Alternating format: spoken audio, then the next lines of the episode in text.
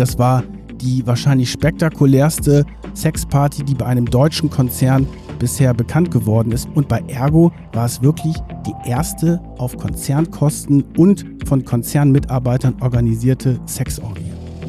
Und da muss man sich auch schon ein bisschen fremdschämen als Mann, wirklich, wenn man so etwas hört. Das ist etwas, was es natürlich nur in dieser ganzen männlichen Welt gibt, in dieser Testosteron gesteuerten Versicherungswelt der sogenannten Struckis.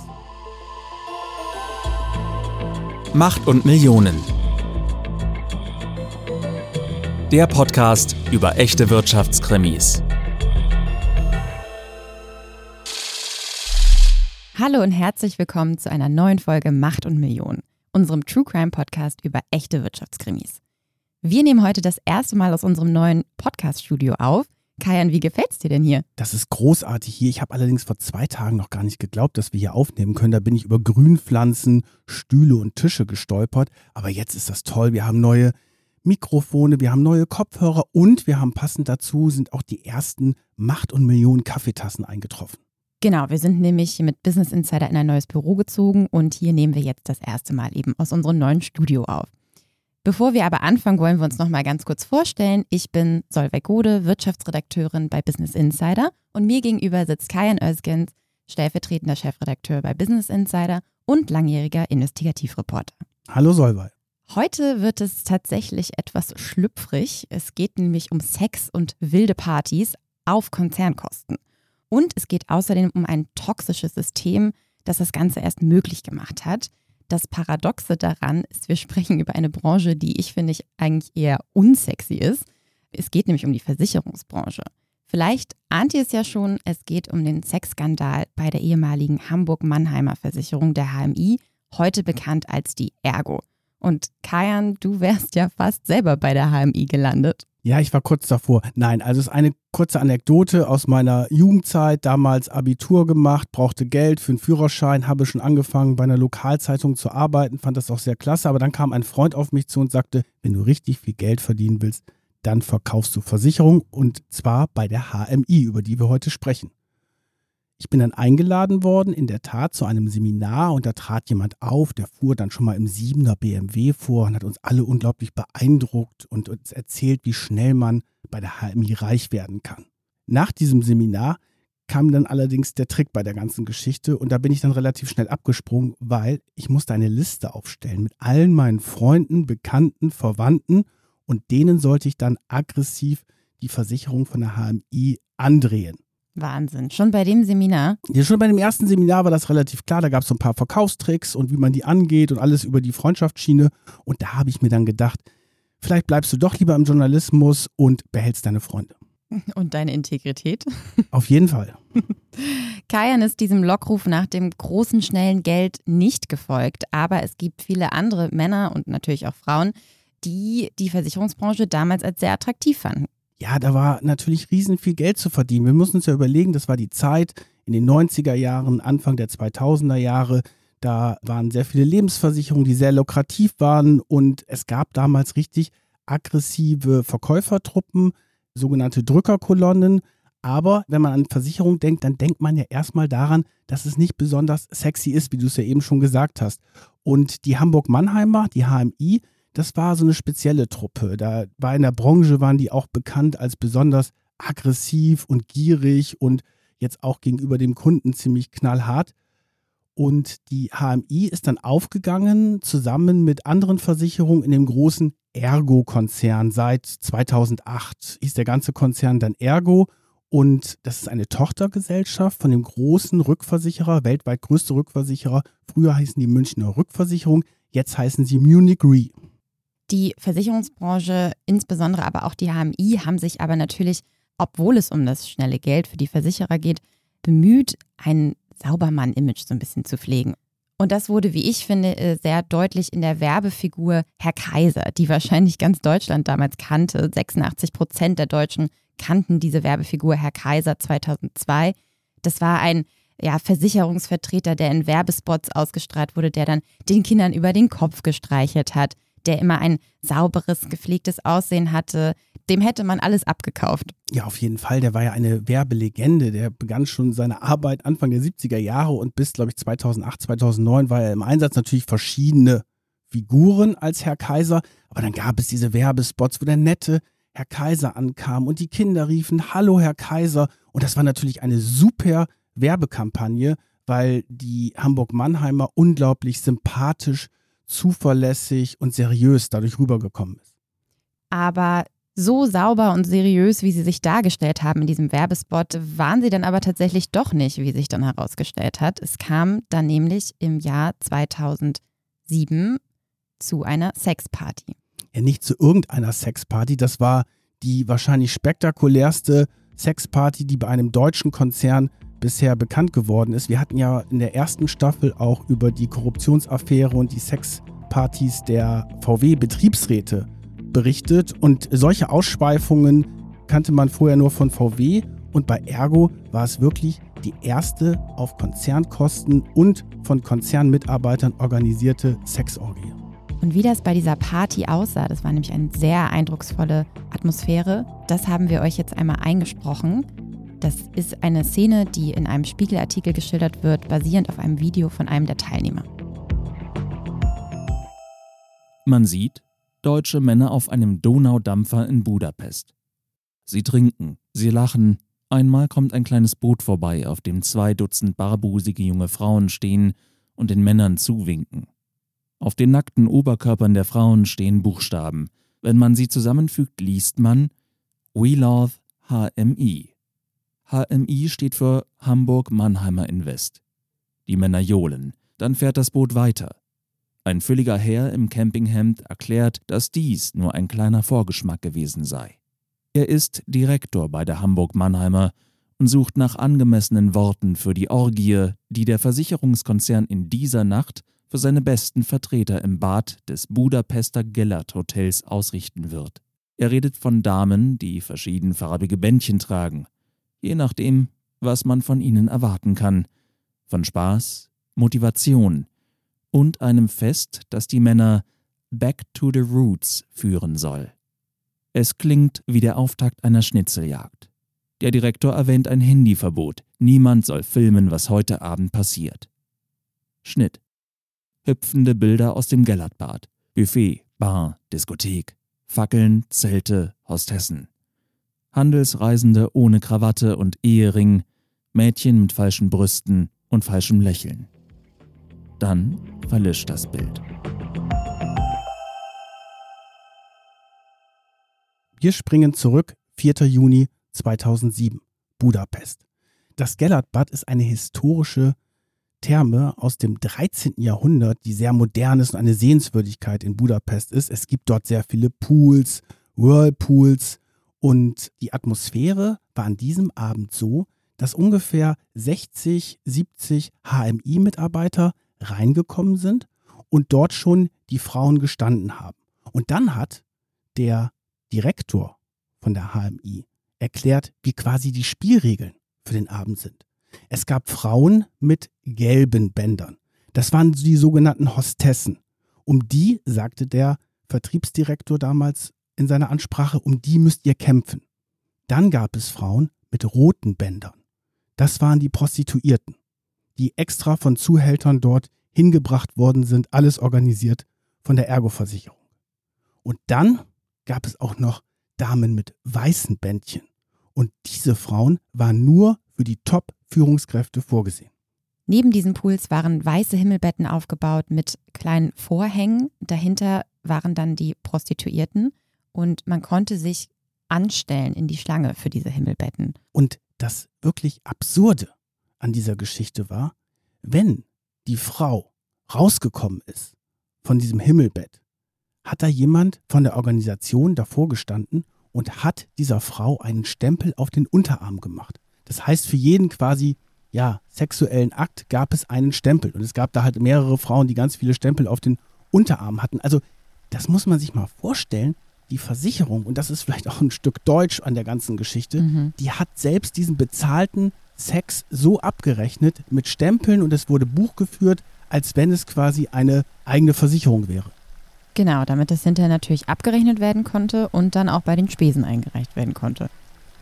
Vielleicht auch noch interessant, zwischen den Heilquellen war laut Augenzeugen auch eine Bühne aufgebaut, auf der sich zwei ja, professionelle Damen und ein Mann ähm, gegenseitig ähm, befriedigt haben. Es muss eine absurde Situation gegeben haben. Der Alkohol, der floss natürlich in Strömen, die Musik dröhnte durch diese Gellert-Therme und mit ansteigendem Alkoholpegel ging es natürlich auch immer ungezwungener zu und die Männer tauchten dann immer wieder auf diesen Himmelbetten auf, waren wieder raus, waren im Pool. Es ist eine Wahnsinnsorgie. Man muss ja auch überlegen, das waren ja alles Kollegen. Und das war ja auch, muss ja auch eine absurde Situation gewesen sein, dass man mit seinen Kollegen so eine wilde Sexorgie feiert, die dann oftmals wohl auch im Hotel später weitergegangen ist. Ich habe mich auch gefragt, da waren dann anscheinend gar keine weiblichen Vertreterinnen dabei. Es sind ja auch einige, die bei dieser Lustreise dabei waren, die sind auch auf dem Hotelzimmer geblieben. Also die Reise an sich war organisiert als Incentive-Reise. Da ging es damals darum, dass die HMI ihre, ja, ihre Mitarbeiter, ihre Vertriebsmitarbeiter richtig motivieren wollte. Erstmal die Frage, ob man mit einer solchen Sexreise die Leute motiviert. Ich finde es eher nicht, aber das waren vielleicht auch ein bisschen andere Zeiten.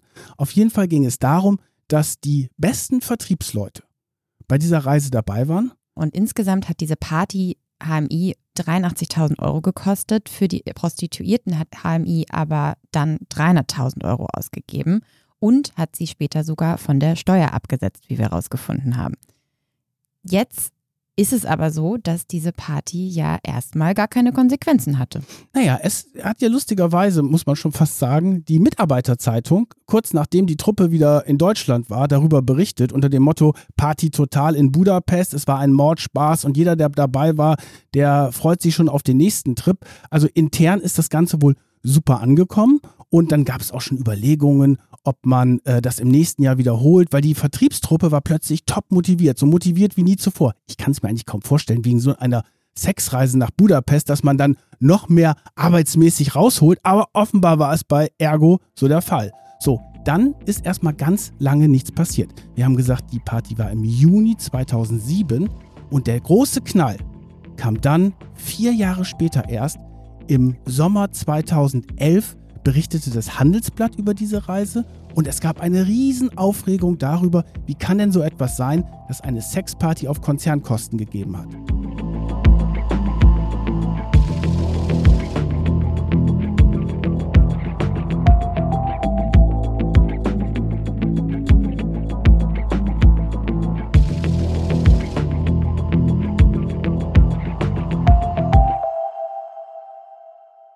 Das hat ja jetzt echt ganz schön lange gedauert. Warum hat das vier Jahre gedauert, bis das aufgedeckt wurde? Dahinter steckt ein total spektakulärer Machtkampf innerhalb der Ergo-Versicherung. Die waren damals so, dass sie gemerkt haben, diese ganze Truppe von der HMI, die bringt zwar Geld rein, aber die ist fürs Image vielleicht auch nicht ganz so gut. Also hat man einige der Top-Leute aus der HMI-Truppe rausgeschmissen. Und diese Top-Leute, das waren die sogenannten Generäle, die wollten Rache nehmen. Weil das wollten sie sich nicht so einfach gefallen lassen. Das waren Leute, die haben Millionen verdient und haben für die HMI riesige Drückerkolonnen dirigiert. Und plötzlich hat die HMI oder dann auch die Ergo gesagt, wir wollen mit euch nichts mehr zu tun haben, ihr seid uns zu unseriös. Und das haben die sich natürlich nicht gefallen lassen und haben Material gesammelt gegen die Ergo. Und da gab es unter anderem diese Sexparty auf Konzernkosten. Und dann gab es einen Anwalt, der diese Generäle vertreten hat oder einige dieser Generäle vertreten hat und der ist dann auf die Ergo und auf die Munich Re als Muttergesellschaft zugekommen und hat gesagt, okay, ihr wollt uns feuern, aber wir haben hier Material gegen euch.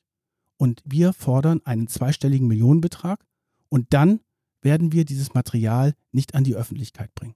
Das hört sich ja wie eine Erpressung an. Das war auch eine Erpressung und äh, die ist aber nicht geglückt, weil Munich als Muttergesellschaft gesagt hat, auf so einen Deal lassen wir uns nicht ein. Und dann ist das passiert, was ja in solchen Geschichten ja häufig da ist. Das wissen wir ja auch als Journalisten, weil bei uns als Journalisten landen natürlich häufig auch Geschichten, weil jemand sich an jemandem rächen will. Und deswegen landete die Geschichte dann beim Handelsblatt, weil sich diese rausgeschmissenen Versicherungsleute an der Ergo rächen wollten. Sie sind mit ihrer Erpressung nicht durchgekommen und haben das Material durchgestochen an das Handelsblatt, die dann diese große Enthüllung hatten. Intern ist dann bei der HMI ein Konzernrevisionsverfahren aufgemacht worden, um eben diese Lustreise zu untersuchen, weil sie dann eben natürlich auch gemerkt haben, wenn das jetzt in der Öffentlichkeit ist, müssen wir uns da ein bisschen positionieren und irgendwie Transparenz herstellen. Die haben damals, als das Ganze hochgekommen ist, wirklich alles falsch gemacht, was man falsch machen kann. Also Sommer 2011, die Geschichte kommt hoch. Der damalige Chef von Ergo war Thorsten Oletzky. Das ist ein ehemaliger McKinsey-Mann, der da relativ schnell bei der Hamburg-Mannheimer Karriere gemacht hat. Schon mit 41 war er der Ergo-Chef und der hat dann sich auf einen Revisionsbericht berufen und hat gesagt, das war ein Ausnahmefall. Solche Sexreisen gehören nicht in das Reich der Ergo und so etwas hat es vorher noch nie gegeben. Und das war natürlich ein massiver Fehler, weil sich dann später herausgestellt hat, dass diese Sexreisen zu der ganzen Incentive-Geschichte, zur Unternehmenskultur von Ergo dazugehört haben. Und der Oletzky hat damals eine wirklich ganz, ganz schlechte Figur in der Öffentlichkeit gemacht. Er hat sich einerseits entschuldigt, hat aber auch nur so Salamitaktik-mäßig Sachen zugegeben und es wäre eine Ausnahme gewesen. Und das ist häufig bei solchen Krisen so. Wie gehst du mit so einer Krise um? Also da ploppt plötzlich etwas hoch. Ergo war natürlich plötzlich das Synonym für Sexreisen und die Mitarbeiter von Ergo kennen da auch einige, die haben sich dann wirklich dafür geschämt, für dieses Unternehmen zu arbeiten. Ja, klar. Man muss natürlich aber sagen, dass das natürlich auch nicht alle Mitarbeiter gemacht haben. Es waren dann einige, aber es haben ja, wie gesagt, auch sich einige dann vor diesen Reisen bewusst ferngehalten. Es kam dann ja aber auch raus, dass direkt nach der Budapest-Reise gleich noch eine zweite Reise wieder organisiert wurde und dass es auch nicht nur die zwei gab, sondern auch in den Jahren davor war das gängige Praxis. Zum Beispiel 2005 ging es nach Jamaika, 2009 und 2011 auch. Da sind die regelmäßig in ein Swinger-Hotel gefahren, das hieß Hedonism 2. Und das war das Stammhotel von denen quasi. Es ging schon in den 70er Jahren los. Da wurden zu den ersten Führungsseminaren an den Zürichsee damals Prostituierte per Helikopter eingeflogen. Per Helikopter? Ja. Das ist ja wahnsinnig dekadent. Und es waren immer irgendwelche Reisen, die so organisiert waren. Aber das Besondere an der Budapest-Reise war, dass es das erste Mal der Konzern sich entschieden hat, das selber in die Hand zu nehmen. Also diese Helikoptergeschichten an den Zürichsee, die Mallorca-Sachen, in den Swingerclub nach Jamaika, das wurde nicht als reine Sexreise quasi organisiert, sondern da hat man gesagt, okay, äh, das endet dann irgendwie vielleicht im Bordell und wir gucken mal, wie wir die Kosten abrechnen. Hier bei Budapest ist quasi ein Tabu in doppelter Hinsicht äh, gebrochen worden, weil der Konzern sich entschieden hat, diese Reise ganz bewusst so zu organisieren von vorne bis hinten. Und der Hintergrund war, dass im Jahre 2007, als diese Reise organisiert wurde, die HMI in einer schwierigen Situation war, der Vertrieb funktionierte nicht so, die Verkäufer funktionierten nicht so. Und man hat sich überlegt, wir brauchen jetzt hier eine richtig dolle Motivation.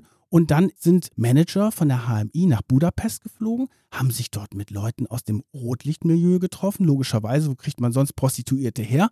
Und es gab eine Eventagentur, die das Ganze zusammen mit der HMI organisiert hat. Und es war von vornherein klar, dass es in der Gellert-Therme damals um Treffen mit Prostituierten gibt, dass es eine Sexorgie gibt, die von dem Konzern von vorne bis hinten organisiert war. Und das wurde dann durch Augenzeugenberichten, wie das Handelsblatt unter anderem damals maßgeblich berichtet hat, auch gestützt, diese These, dass die Verantwortlichen das auch wussten. Ja, und es ging ja auch um die Frage, wie hoch war es bekannt? Also wie hoch im Vorstand war es bekannt oder auf der Direktionsebene? Und dann taten natürlich alle im Vorstand so, der Oletzky war wohl auch als Ergo-Chef darüber informiert, sagte aber, er sei über das ganze Ausmaß nicht informiert gewesen und was das alles nach sich gezogen hätte. Aber es gab sehr viele Leute, die berichtet haben, dass der Vorstand begeistert war von der Motivation der Mitarbeiter nach dieser Lustreise nach Budapest und es auch Überlegungen gab, im Jahre 2008 eine weitere Reise zu machen. Und einer der Top-Versicherungsvertreter von HMI, der hat dann auch ausgesagt, dass es im Jahre 2008 ebenfalls eine Reise gab, aber nicht in diesem Ausmaß nach Budapest, sondern nur mit einigen Leuten nach Ibiza. Aber da standen dann auch wohl Prostituierte zur Verfügung. Also das war ja etwas, das gehörte zur Unternehmenskultur dazu Sex als Motivation und diese Grenzverletzung im Jahre 2007 und 2008 dann offenbar auch war, dass sozusagen der Konzern die komplette Organisation der Sexorgien selber in die Hand genommen hat, aber dann, als es rausgekommen ist, im Jahre 2011, plötzlich gar nichts mehr davon wissen wollte.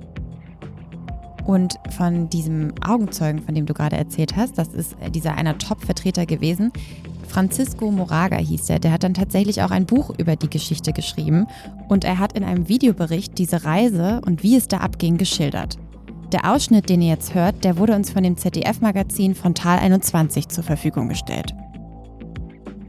Es gab Gerüchte, aber wirklich, was da läuft, wusste keiner. Und was da letztendlich gelaufen ist, konnte sich auch keiner ausmalen. Selbst nicht in so einer Organisation, in der, sage ich mal, schon äh, der Slogan gilt, äh, außergewöhnlich ist für uns normal.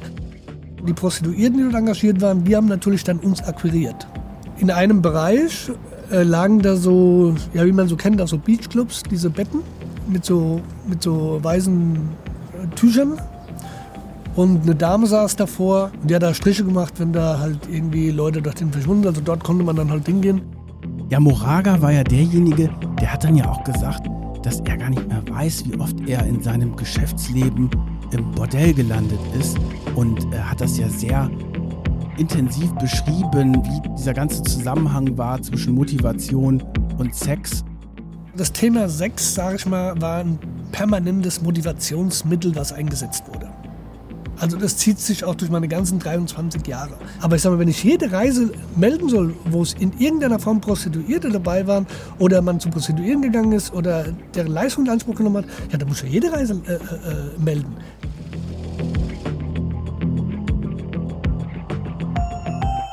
Das ist natürlich ein Ausmaß gewesen, was man sich überhaupt nicht äh, vorstellen konnte.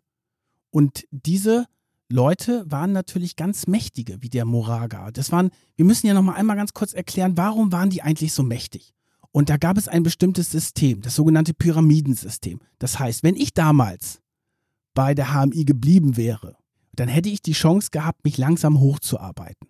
Dann hätte ich äh, neue Versicherungsvertreter angeworben und wäre aufgestiegen möglicherweise. Und da gibt es ein sechsstufiges System. Und die, die ganz oben sind, das sind sogenannten Sechser, aber auch Generäle genannt. Und das bedeutet, dass ich, wenn ich da oben bin, profitiere ich von den Vertretern, die unter mir sind und von jedem abgeschlossenen Vertrag bekomme ich auch eine Provision. Umso weiter ich oben bin, umso mehr Provision bekomme ich. Und dieses System ist natürlich darauf ausgelegt, dass man verkaufen will, verkaufen will, verkaufen will. Da ist es den Vertretern relativ wurscht, ob das ein Beratungsgespräch ist, äh, das für den Kunden gut ist, sondern es geht um Neuabschlüsse. Neuabschlüsse gibt es Provision und wenn es keinen Neuabschluss gibt, gibt es auch keine Provision. So einfach ist die Regel dort. Und die Truppen, die da unterwegs sind, die gehen natürlich auch wirklich alle Leute aus ihrem Umfeld an. Die gehen Leute an, ältere Leute, zum Beispiel Rentner, die vielleicht nicht mehr alles so verstehen, schieben denen irgendwelche Versicherungen unter. Also das ist eine ein, das sind Wildwest-Methoden, die da in, in, in diesen Zeiten von diesen Drückerkolonnen gemacht worden sind. Die wurden auch die sogenannten Struckis genannt. Strukturvertrieb. Das waren echt die härtesten. Und da war die HMI sicherlich eine Truppe davon, aber es gab auch andere. Es gab zum Beispiel, wir kennen ihn alle, den berühmten Milliardär Carsten Maschmeyer, der jetzt bei Höhle der Löwen ist. Der ist auf ähnliche Weise reich und berühmt geworden. Und zwar hat er den Finanz- Vertrieb AWD aufgebaut. Und das waren auch Drückerkolonnen. Und dann ging es auch immer darum, dass die Truppen motiviert werden mussten. Das ging nicht nur um Sexreisen dabei, sondern es waren auch große Bühnen, die gemacht worden sind. Der Maschmeier ist, glaube ich, mal auf dem Elefanten reingeritten und äh, hat die Leute motiviert.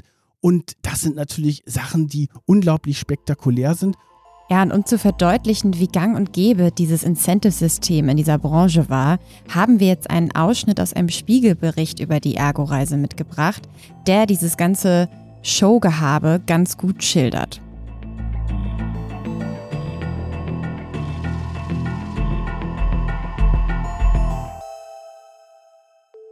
Der Vertrieb war aufgebaut wie eine sechsstufige Pyramide. Ein System, das mit Gier angetrieben wurde. Symbole für den Erfolg in dieser Pyramide waren Uhren, Autos, Frauen und bizarre Ausflüge in die entlegensten Gegenden der Welt. Die Versicherung nannte sie Wettbewerbsreisen. Die Vertreter berichten davon ohne Scham.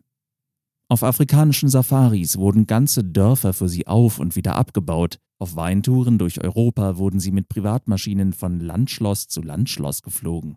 Weltmeister Darius Michalczewski hat gegen sie Sparring geboxt. Udo Jürgens und Jürgen Drews haben für sie gesungen. Sie sind mit Delfinen geschwommen und auf schweren Motorrädern durch den wilden Westen gefahren. Wichtig war nur, dass am Zielort ein Puff herumstand. Eine Wettbewerbsreise nach Feuerland haben die Vertreter der Hamburg-Mannheimer mittendrin abgebrochen, als ich rumsprach, dass es auf Feuerland keine Nutten gibt, nur Pinguine und Steine. Sie sind dann auf Kosten des Hauses nach Rio geflogen. Das sind natürlich unglaubliche Dinge und da muss man sich auch schon ein bisschen fremdschämen als Mann, wirklich, wenn man so etwas hört. Das ist äh, etwas, was es natürlich nur in dieser ganzen männlichen Welt gibt, in dieser Testosteron gesteuerten Versicherungswelt der sogenannten Struckis.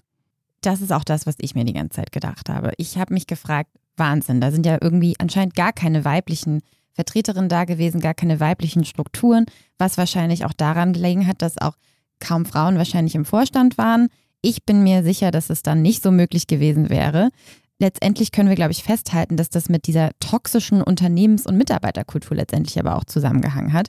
Die Vertreter sind ja auch von diesen Reisen wiedergekommen, sind dann erstmal ins Büro, haben die Tür zugemacht und dann erstmal erzählt, wie geil das denn war und wollten damit ja irgendwie auch angeben. Also es ist schon ein, ja, toxisches System gewesen, meiner Meinung nach. Ja, aber es hat ja funktioniert offenbar, weil die Leute, die dort in dieser Branche gearbeitet haben, waren für dieses Anreizsystem ansprechbar. Das ist ja das Entscheidende normalerweise ist es ja nicht so, wenn einer sagt, also wenn du jetzt eine besonders gute Leistung in deinem Job bringst, dann darfst du übers Wochenende ins Bordell nach Prag oder nach Budapest fliegen. Das ist ja nicht so, dass man denkt, oh, jetzt strengt man sich besonders an. Aber es war natürlich auch eine andere Zeit. Aber was, was ich auch interessant finde, ist nochmal zurück zu diesem Krisenmanagement. Das ist nämlich eine ganz spannende Geschichte, als es hochgekommen ist. Da waren wir ja eben stecken geblieben. Ich glaube, da müssen wir noch mal ein bisschen was erklären. Also die Sache wird 2011 bekannt. Oletzky, der Ergo-Chef, macht eine ganz blöde Figur bei der ganzen Geschichte. Er sagt, das wäre eine Ausnahme. Dann stellt sich heraus, es waren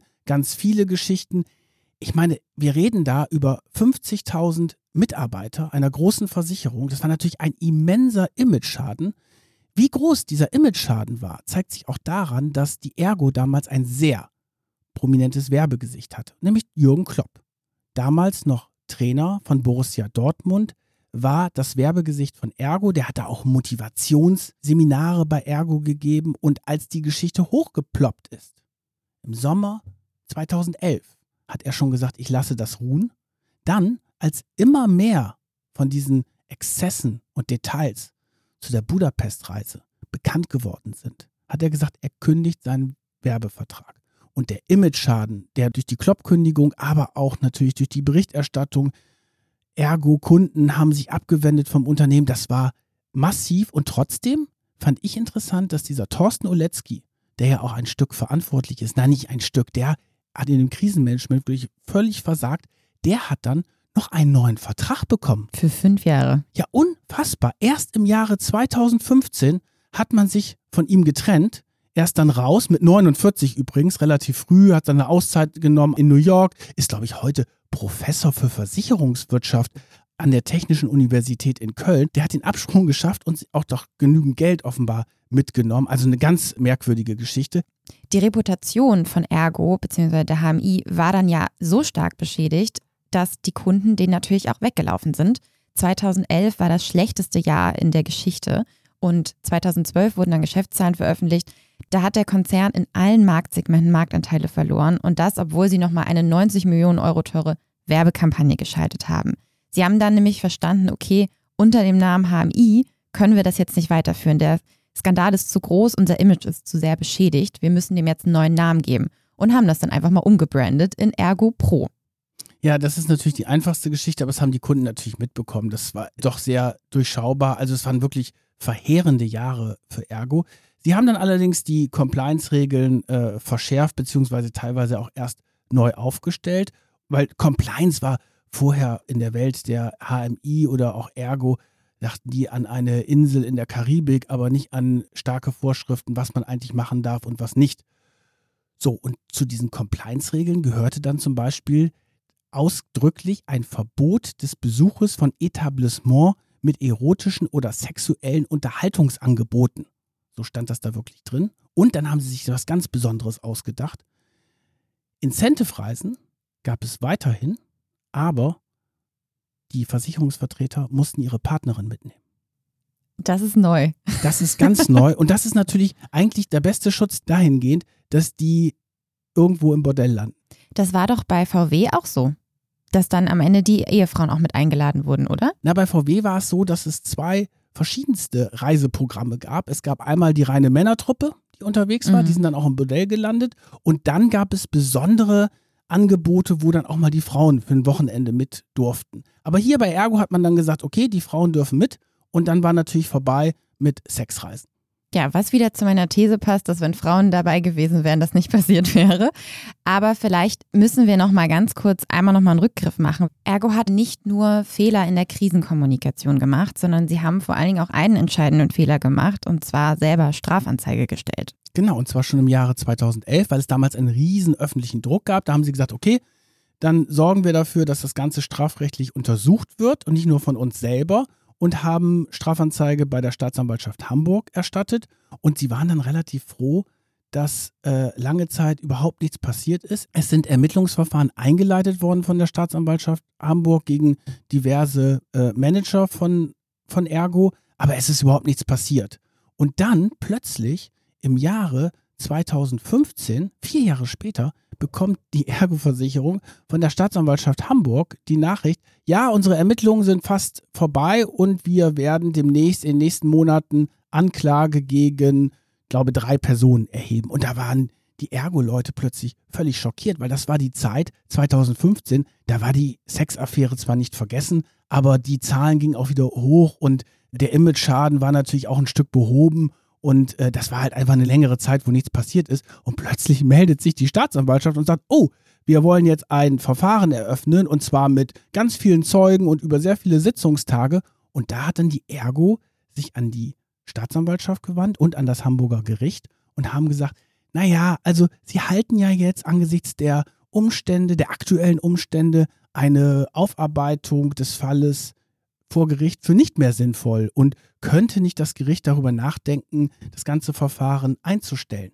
Und so einfach geht es natürlich nicht, weil wenn du erstmal die Justizmühle angeworfen hast, dann kannst du es nicht einfach so stoppen. Also drohte Ergo in einer Zeit, wo der Oletzky weg war, da gab es einen neuen Chef, wo vieles von diesem Skandal auch schon ausgestanden war, drohte ein riesiger Prozess und zwar im Sommer 2016, wo alle diese Typen, die da eine Rolle gespielt haben, in Budapest plötzlich als Zeugen vor Gericht aussagen sollten.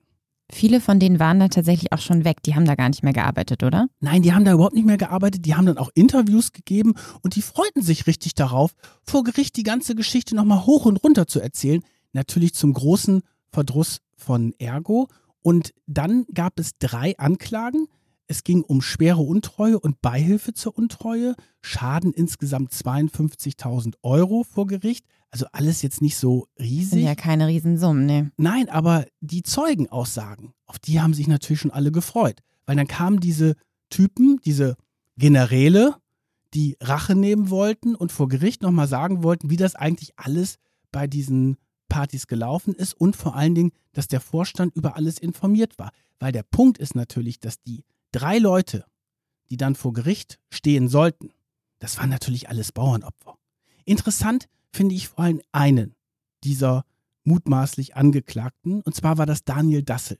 Der hat eine ganz besondere Geschichte und da gönnen wir uns jetzt nochmal einen kleinen Sidekick dazu. Also Daniel Dassel war einer der Angeklagten und hat bei der HMI Karriere gemacht. Deswegen eine besondere Geschichte, weil er mit 18 Jahren damals aus der DDR abgehauen ist und hat seine ganze Geschichte dann auch dem Spiegelkollegen Alexander Osank erzählt und dieser Bericht ist wirklich sehr faszinierend. Und da geht heraus hervor, dass er damals aus der DDR gekommen ist, im Westen eine irre Karriere gemacht hat. Und zwar hat er das Abitur nachgemacht, hat studiert, hat bei einer sehr begüterten Familie gelebt und hatte plötzlich ganz andere Chancen, Aufstiegschancen als natürlich in der DDR. Hat promoviert und ist dann zur HMI gewechselt und hat dort im Management richtig hochgearbeitet. Und dann war er aber derjenige, der quasi das Bindeglied war zwischen den Pfeffersäcken in der Versicherung und den Zuhältertypen bei den Strukturvertrieben.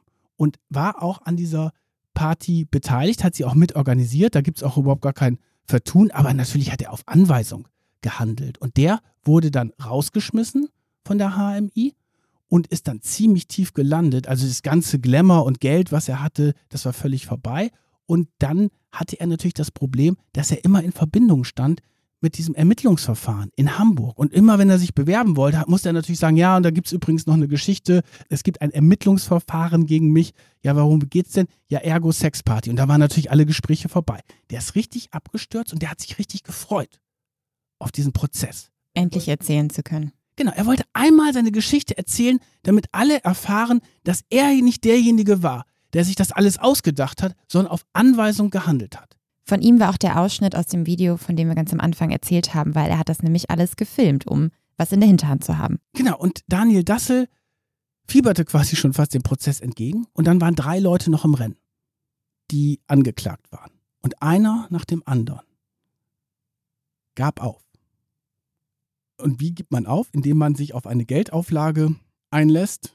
Ich glaube, das waren 5.000 oder 10.000 Euro, die die gezahlt haben. Und damit ist der Prozess vorbei, weil sie wollten sich auch nicht alle antun, als Angeklagte da zu sitzen und im Zusammenhang mit der ganzen Sexorgie. Also sie haben im Prinzip Schweigegeld genommen.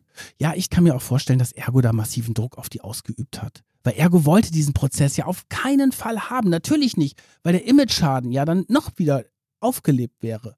Und dann war am Ende nur noch Daniel Dassel als letzter, der nicht aufgegeben hatte und er hat sich dann bereit erklärt, auch eine Geldauflage zu zahlen. Und so kam es dazu, dass dieser Prozess mit vielen Zeugenaussagen, vielen Verhandlungstagen geplatzt ist. Und die Ergo damit natürlich ihr Ziel erreicht hat, dass diese ganze Aufarbeitung in der Öffentlichkeit nicht stattgefunden hat. Also sie haben es intern natürlich untersucht, aber die öffentliche Aufarbeitung dieses spektakulären Falles ist dadurch ausgefallen. Und Ergo musste im Endeffekt ja nur eine kleine Geldstrafe zahlen, glaube ich, die dann an ein Frauenhaus gespendet wurde. Ja, sie haben etwa die Kosten, die sie ausgegeben haben für die Sexparty, dann ja PR-mäßig an ein Frauenhaus gespendet. Weiß ich nicht, ob das jetzt so eine tolle Idee ist, weil das wirkt ja sehr durchschaubar.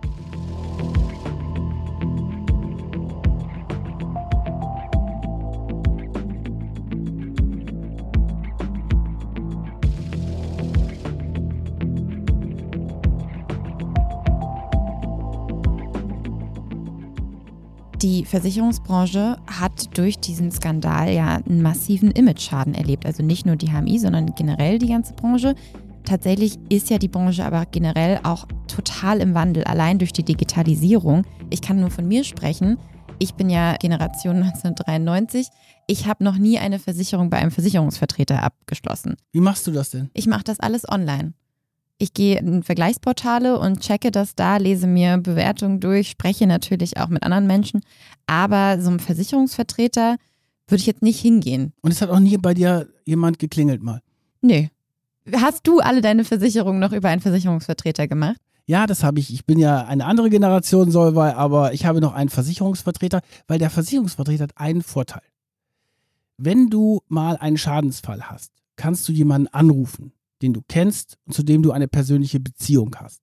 Du mit deinen Vergleichsportalen und deinen Versicherungen, du landest dann in irgendeinem anonymen Callcenter und musst darauf hoffen oder beten, dass die auch wirklich eine Schadensregulierung machen. Und ich habe den Vorteil, dass mein Versicherungsvertreter das Beste dafür rausholt.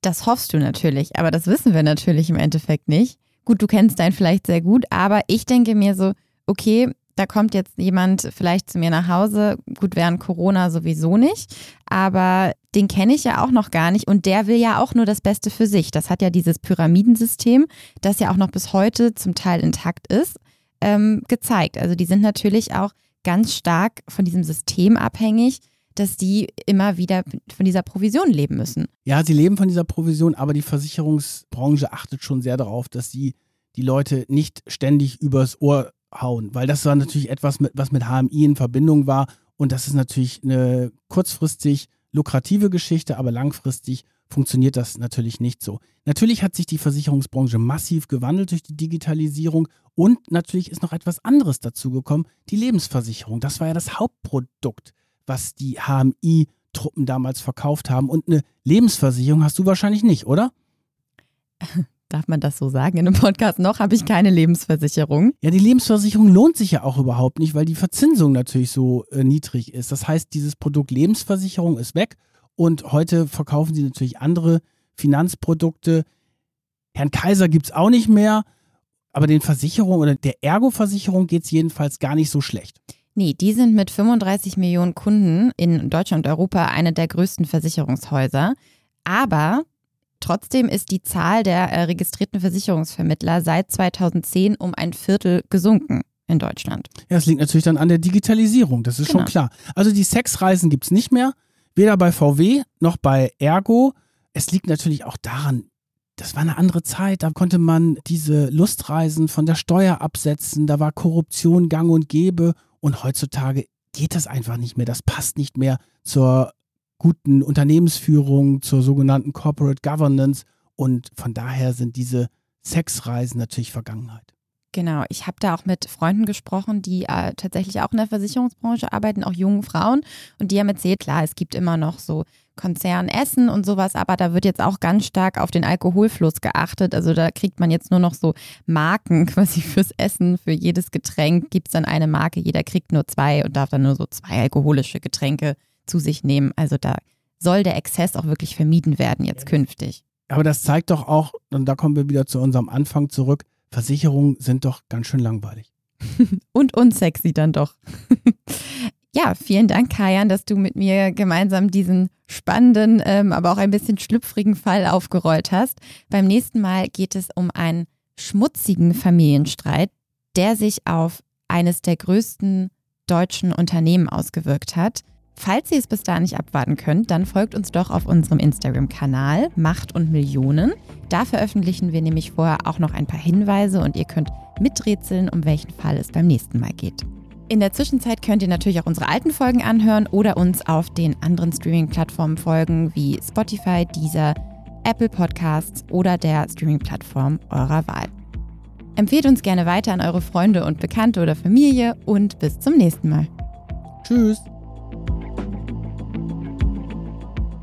Macht und Millionen.